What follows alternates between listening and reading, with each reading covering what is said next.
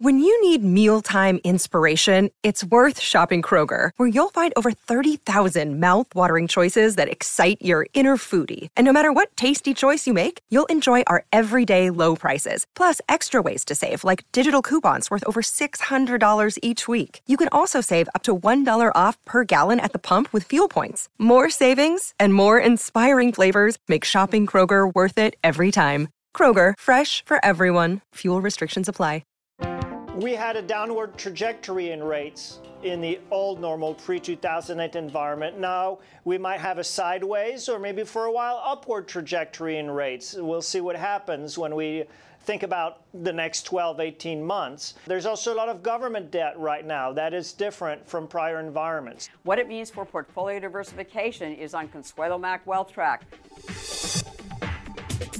Funding provided by Clearbridge Investments. First Eagle Investments, Royce Investment Partners, Baird, Bill Miller, Research Affiliates, Strategas Asset Management, Women Investing in Security and Education, and Matthews Asia.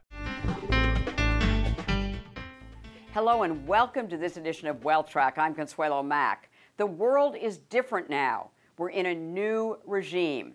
That is the assertion of Sebastien Page, a chief investment officer at T. Rowe Price and head of its global multi asset division, where he oversees more than $425 billion in assets, including 350 billion plus in target date portfolios. His team also manages other asset allocation portfolios, including the five star rated T. Rowe Price Global Allocation Fund and the four star rated T. Rowe Price Balanced Fund. Considered to be a financial thought leader in asset allocation and expert in portfolio diversification, Page wrote a book on the subject titled Beyond Diversification What Every Investor Needs to Know About Asset Allocation. You can find the two interviews I did with Page on the topic on wealthtrack.com. Before we delve into Page's new regime theory, I wanted to revisit the topic of portfolio diversification. Fresh in our memories is 2022's market sell off, where every major asset class fell, including bonds, which experienced their worst decline in history. How should we be rethinking traditional portfolio diversification, where stocks represent risk and bonds safety? I think the basic principles of diversification should continue to apply. But Consuelo, we are going through a regime shift and what I would say about diversification from here on is beware of averages. We've learned from 2022 that stocks and bonds can go down together in a significant way. And if you look at diversification and how it's worked historically, we all know it tends to disappear when stocks sell off. Other risky asset classes tend to go down with stocks. But what most of us don't necessarily think about is when does diversification work best? It actually tends to work the best in up markets, which is exactly when we don't want diversification. Stocks and bonds can go down together in certain environments. When we get an interest rate shock, for example. In other environments where we get a traditional recession, bonds can be great diversifiers to stocks. So beware of averages. It calls for more dynamic approaches or finding diversifiers that work in specific market environments. The takeaway, Consuelo, to that basic question about diversification is uh, avoid averages. And the way I like to think about it is, it's, it's like you have your head in the freezer and your feet in the oven, and you're claiming that your average body temperature feels very comfortable. When we say that on average, bonds diversify stocks, we're kind of making the same mistake. We've learned this in 2022. My prior research actually showed stocks and bonds going down together is not new. It happened in the 70s. And it really comes down to do we think interest rate volatility will dominate market returns? If we do, we need to search for alternative sources of diversification beyond treasuries. So that's all the rethinking that's going on at the moment. Right. That's so interesting. So uh, if, if we don't pay attention to averages, what do we pay attention to? So we need to rethink the traditional 60 40, for example. In my mind, right. if you have a 40% allocation to bonds, perhaps about 10% of it should be allocated to dynamic strategies or other forms of alternatives.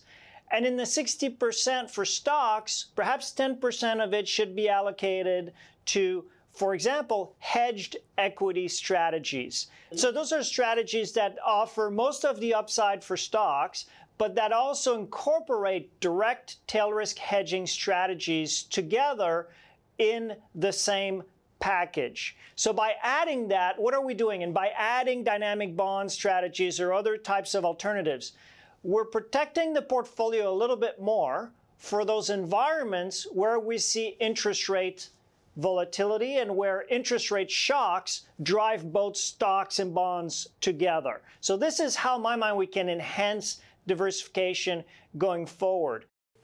And how well do these, you know, hedged equity uh, investments work, and how well do the dynamic bond strategies work that you're recommending 10% of perhaps in the bond portion, 10% of in the stock portion? How well do they work? What's their track record? So, the interesting thing here is that the selection of how you do this or the manager you use to do this really, really right. matters more than in traditional stocks and bonds. And this could be said of alternatives in general. So some of those dynamic strategies will do very well at protecting the downside even when bonds are going down and even when treasuries are going down, others won't do so well. So there's a bit of homework to be done here. And hedging the downside in equities while preserving the upside also requires skilled asset management and a thoughtful approach to managing the costs of, the, of doing so. So my answer to you, Consuelo, is they can work very, very well, but you have to do it, you have to hire skilled managers who know how to do this. In my introduction to you, Sebastien, I, I cite a, a report that you wrote that the world is different now, we're in a new regime. What has changed and what is the new regime? So, Consuelo, for the first time in 40 years, we've made a higher high in Fed funds. And for a long time, up until COVID and the recent Fed hikes, we essentially had zero interest rates. And Nassim Taleb has a great quote saying that studying finance with zero interest rates is like studying physics without the law of gravity. We're in an environment where we've wiped out 16 trillion in negative yielding debt. Gravity is back in financial markets. This has implications for the so-called equity risk premium, the return we expect for stocks in excess of bonds. It's mm-hmm. been really rocky for bond investors. But the flip side of that is that bond expected returns, given the current yields, are higher than they were in the zero interest rate environment. So this right. new regime has a lot of implications for portfolio construction. And is this new regime a new normal, as some people call it, or is it something different? Have we seen this before? While there are similarities with prior regimes, say pre 2008 when we had higher interest rates, or post war boom in the, in the 60s where we had higher interest rates, this regime is going to be different no matter what. And I don't like saying this time is different, but when we think about right. forecasting and understanding the environment we're in, we're in a higher rate environment. The law of gravity is back in financial markets. We can say, well, there's similarities with prior environments and try to understand those, but also ask what is different. And what is different so is we had a downward trajectory in rates in the old normal pre 2008 environment. Now we might have a sideways or maybe for a while upward trajectory in rates. We'll see what happens when we think about the next 12, 18 months. So that is different right now. There's also a lot of government debt right now that is different from prior environments. So we're trying to put it all in context and think about what it means for portfolio construction. So tell us what you have come up with as to what it means for portfolio construction how new or how familiar is uh, the approach that you're taking? So there are aspects of portfolio construction that remain. Being cautious about your exposure to loss, thinking about your risk tolerance. This is really important and not talked about enough when we talk about portfolio construction, and that is not changing. You know, when investors think about how much stocks should I hold, that's such an important asset allocation question. I have an entire chapter about this in my book. Sometimes it's actually more than investors think because you know, we all have a long time horizon. Longevity is increasing. Even if you're approaching retirement, you have probably another 30 years in retirement. But some of the things that, that are changing are what we've talked about the realization that in some markets, treasuries, like in the 70s, like in 2022, are not going to really, or not expected to really protect your downside. And that means looking beyond traditional stocks and bonds and looking at hedged equity strategies or dynamic bond strategies, for example. And it also means um, for a lot of investors thinking a little bit more dynamically about the markets and adapting to different market environments. And Sebastien, why wouldn't treasuries fulfill their traditional role as you know the safest asset available, the risk-free asset, as treasuries are called? There are a few reasons for that. One is perhaps a little bit scary, but would treasuries one day lose their safe asset status in a in a flight to safety in a growth shock? Um, right now we can still think of treasuries as the really the safe asset if mm-hmm. the economy crashes if there's a real crash in financial assets but that is if the volatility is driven by recession and growth concerns and as i mentioned earlier if the volatility markets is driven by as we've seen an interest rate shock or an inflation shock then bonds can come under pressure, treasuries can come under pressure at the same time as stocks. And that's kind of what happened in 2022. So, how dangerous is our current situation where the Treasury, US Treasury, has to refinance, I think it's $800 billion worth of treasuries uh, in the first quarter of 2024, and with a carry interest rate of 2% now, which will double at least uh, when they refinance. Could that bring about an interest rate shock? I think it's a possibility. It's not necessarily the base case, but it's a risk mm-hmm. to be managed for the next 12 months. As we speak, Consuelo, rates have come down. If you look at the 10 years, 10 year rates, right. they've come down really drastically, really quickly. But a lot of the factors that were pushing the 10 year rates and long rates in general up before uh, the recent developments are still there. Your point about the Treasury needing to issue more bonds is still prevalent and is still a risk. The Fed is mm-hmm. still doing quantitative tightening.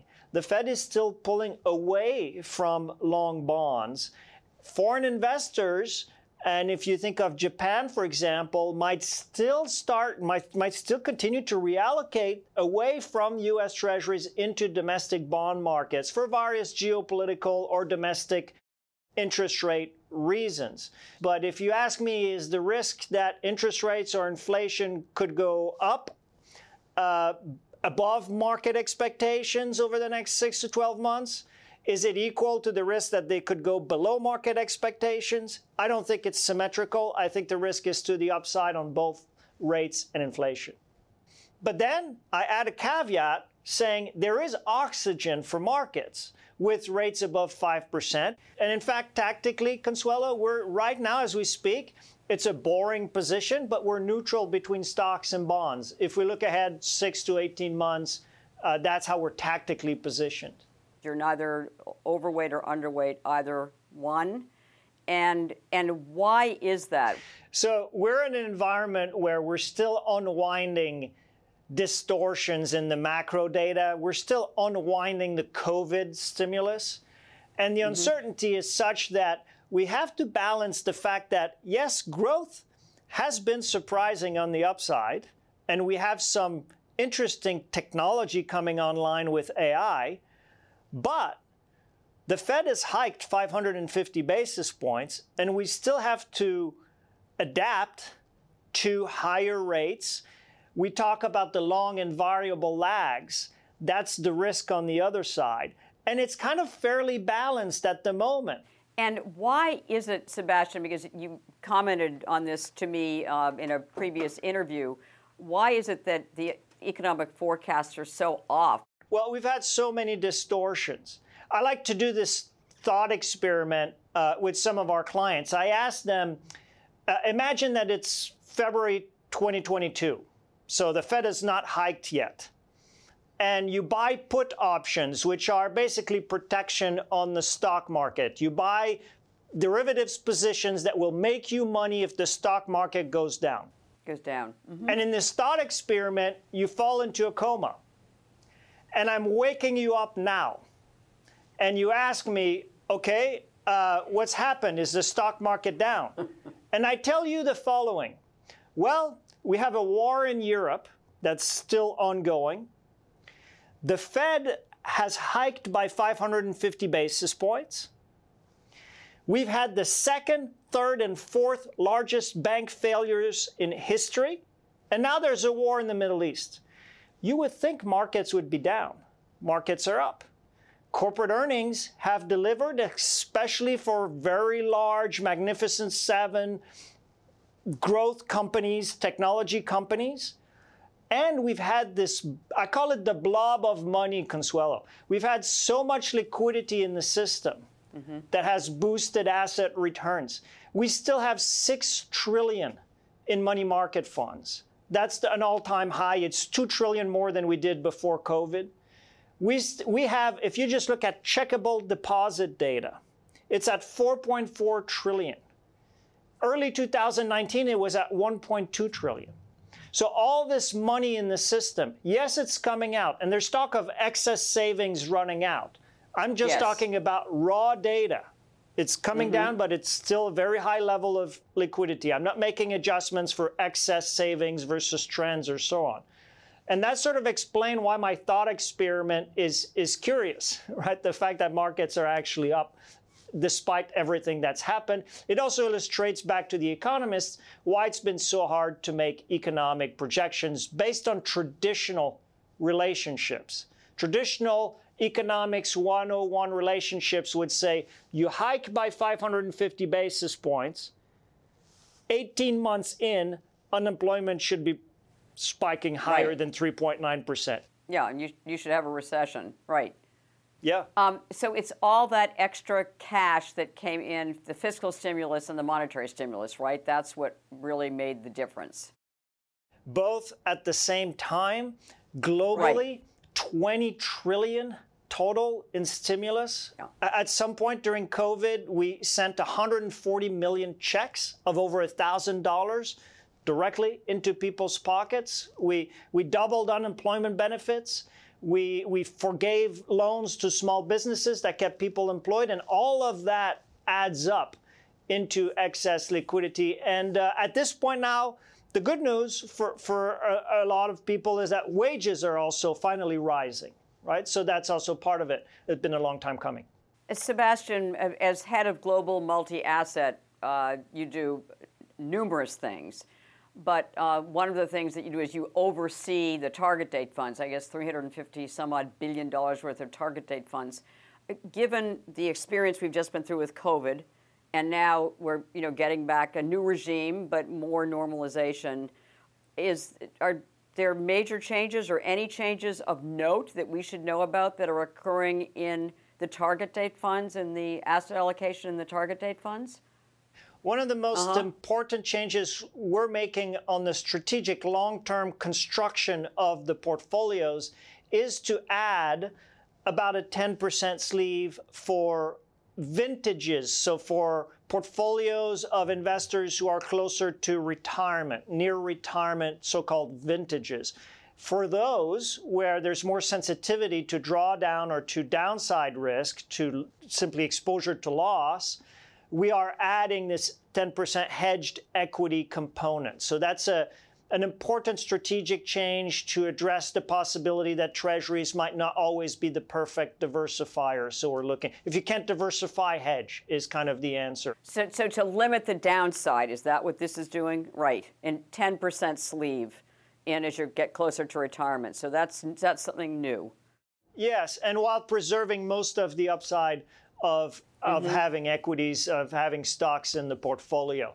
Uh, and tactically, we talked about how we're neutral between stocks and bonds. We're also positioned for a broadening of the market for the next six to 18 months. We have long positions in small and mid caps and uh, carefully, cautiously contrarian positions as well in emerging markets, equities. And we're also uh, long high yield credit, for example. So those are, in a nutshell, the tactical positions. What does it mean to be well diversified? So, being well diversified in a portfolio means having a broad range of asset classes. But to a certain extent, your level of diversification should also, between stocks and bonds, should also depend on your risk tolerance. If you're early in your career, it's okay to have 85, 90% stocks. And that might be quote unquote not diversified, but your risk tolerance is such that stocks are an engine of growth for compounding wealth accumulation over time, and you have a multi decade time horizon. What does it mean to be well diversified? Has different answer yes. depends depending on your risk tolerance as well, which we tend to treat that question separately, but I don't think we should. What about alternatives? I mean, what about like gold? What about real estate? What are the non-traditional assets that we should all consider if we are well diversified? So, generally speaking, I think there is a role for alternatives broadly defined in mm-hmm. investors' portfolios. The problem, Consuelo, and I, I have a whole chapter about this in my book as well, but alternatives are sometimes presented as a free lunch, very low volatility, great diversifiers, and high right. returns. And the reason is that the returns on those alternatives, especially from private markets, are calculated differently. It's not necessarily because they are a free lunch per se. So mm-hmm. I'm giving you sort of two answers. I'm saying alternatives have a role, whether it's you know private real estate, private equity, private venture capital, right, real estate. They have a role in investors' portfolios for those who have access to those but they're not a free lunch and they shouldn't necessarily mm-hmm. dominate the asset allocation. Uh, there are trade offs. You're giving up liquidity in some cases, not all cases. So, you know, the way we do it in our portfolios is that we will have dynamic bond strategies, for example, that are defined as alternatives. Uh, those require skilled active management. We have private credit. Uh, we also look at downside protection strategies, which could be going back to hedged equities, classified as an alternative. But again, it's more for us for our types of investors for the mandates that they give us. It's more you know a 10% of the typical 40 a 10% of the typical 60 that's kind of how we scale those exposures. Diversification has been called a free lunch is it it's a tasty lunch if i can get the same expected return but smooth the ride along the way, that's pretty good. Or if I can get the same exposure to loss, but kind of get some extra return for that level of risk, that's that's a pretty tasty lunch. I like that, a tasty lunch. Uh, Sebastien, one investment for a long-term diversified portfolio, what would you have us all own some of in a long-term diversified tasty portfolio? So I think it's awesome that you're asking that question after we've talked about the benefits of diversification and you're you're asking me for one investment for a long-term portfolio. Look, I think last time we talked Consuelo, I I I pushed for stocks and I said just generally speaking yes for most investors, the optimal or appropriate allocation to stocks may kind of be higher than they think because we all are expected to live longer. We all have a long time horizon, unless you need the liquidity right now, which is a different answer. I think, given the environment, given this regime shift we just talked about, I'm going to give you the opposite answer, and I'm going to say bonds. It's been such a tough ride for bonds, right? We've had basically the largest losses for bonds that we've had in history. The long Treasury index peak to trough over the last few years is down 40%, right? And every advisor everywhere has been telling their clients treasuries are safe. But what does this mean? It means that now yields are higher and that you can get income from bonds, whereas before you had very little income. And that kind of makes bonds attractive. That is diversification. Thank you so much, Sebastien Page, for joining us again on Wealth Track. I really appreciate Thank it. Thank you. At the close of every Wealth Track, we try to give you one suggestion to help you build and protect your wealth over the long term. This week's action point is don't give up on portfolio diversification. The future is always unknowable. As Page points out, the majority of economists have been wrong during the great financial crisis, during COVID and its aftermath, and the recent tightening cycle. Being broadly diversified enables you to take advantage of market performance wherever it excels, and except in cases of extreme stress, usually protects you from random declines in specific assets or markets. Now, diversification has been called one of the only free lunches in investing. Page prefers tasty lunch. Whatever your descriptive choice, it works most of the time over time. For the vast majority of us, trying to figure out when and where it doesn't work is a futile exercise. Next week, financial thought leader and strategist Jason Trennert identifies some of the major investment themes driving the markets in 2024. In this week's extra feature, Making the Most of the COVID Lockdown, Sebastien Page describes the financial literacy series he created with his young daughter on LinkedIn. Please follow us on Facebook and our YouTube channel. Thank you for watching. Enjoy your weekend and make the week ahead a healthy, profitable, and productive one.